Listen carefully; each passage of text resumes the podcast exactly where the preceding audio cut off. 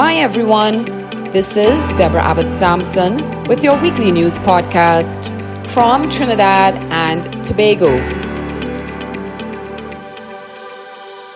The current state of emergency comes to an end on November 29th, as our Prime Minister, the Honorable Dr. Keith Rowley.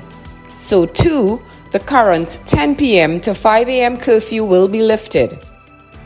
At this time, food businesses, entertainment centers, fitness centers, bars, and restaurants are open to fully vaccinated patrons over the age of 12 under the Safe Zone initiative. And all business owners are welcoming this move, expecting increased economic activity. The House of Representatives will meet this Wednesday to debate a motion for the approval of the five notifications for the establishment of the Police Service Commission. The previous commission became inquorate on September 25th and memberless on September 30th. The notifications are being considered as a group, so there will be only one debate. The five notifications for approval are Judith Jones, Maxine Attong, Kevin Ramdani, Maxine King, and Rajiv Prasad. You should be able to acquire information on their background on the Parliament's website soon.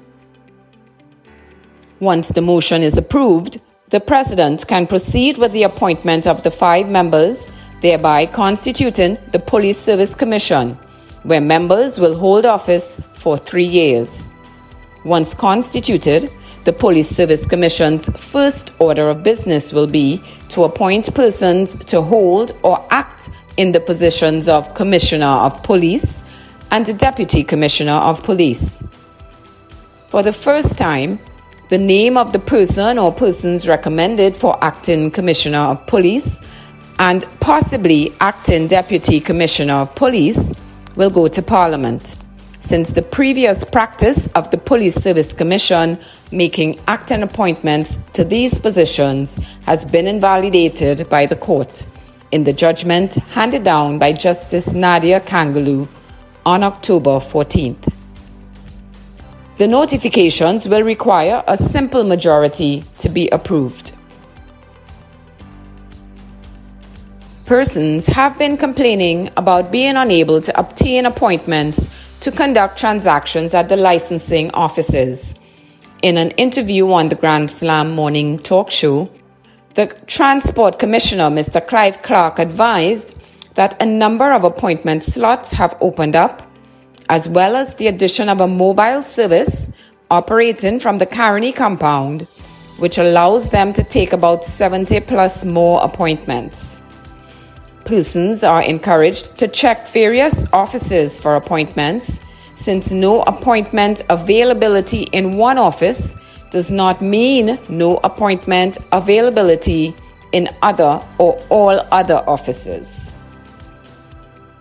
The Commissioner also advised that inspection books and stickers are now available and that legislation is underway, which will see changes to the demerit point system. Check it out. The link to the Ministry of Works and Transport Facebook page is shared below. I also saw the Office of the Transport Commissioner circulating a public notice from 2020 as a reminder to all that they will need a recent utility bill as proof of address for some transactions and your proof of address should be dated no more than three months from the date of application. So check the Facebook page and get your updates.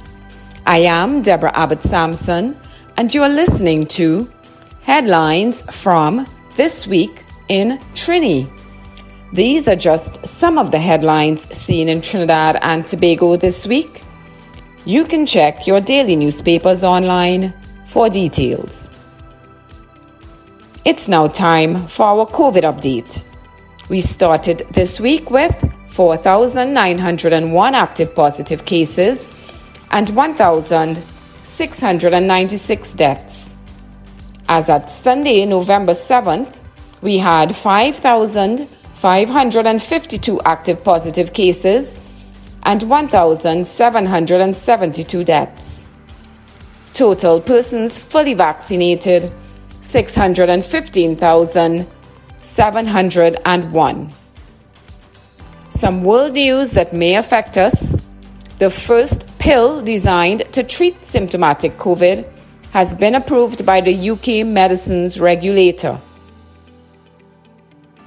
According to BBC News, the clinical trials suggest this experimental pill cuts the risk of hospitalization or death by 89% in vulnerable adults. A link to the BBC article is also shared.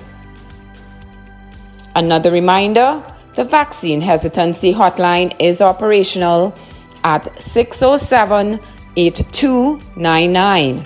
Allay your fears. Speak to a medical professional. Let's all vaccinate to congregate. The This Week in Trini Rebrand You podcast bonus episode was sent on Sunday.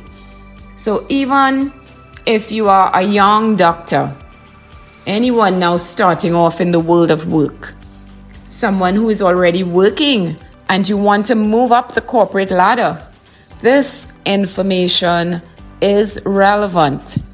So listen and learn. And if you wish a one on one appointment with Miss Edwards, the CEO of Image by Joe Edwards, reach out to her. Make an appointment. All her contacts are shared with the podcast. So that's all for this week. And I thank you so much for listening to Headlines from This Week in Trini. Please leave us a review at www.thisweekintriniproduction.com or via your favorite listening platform.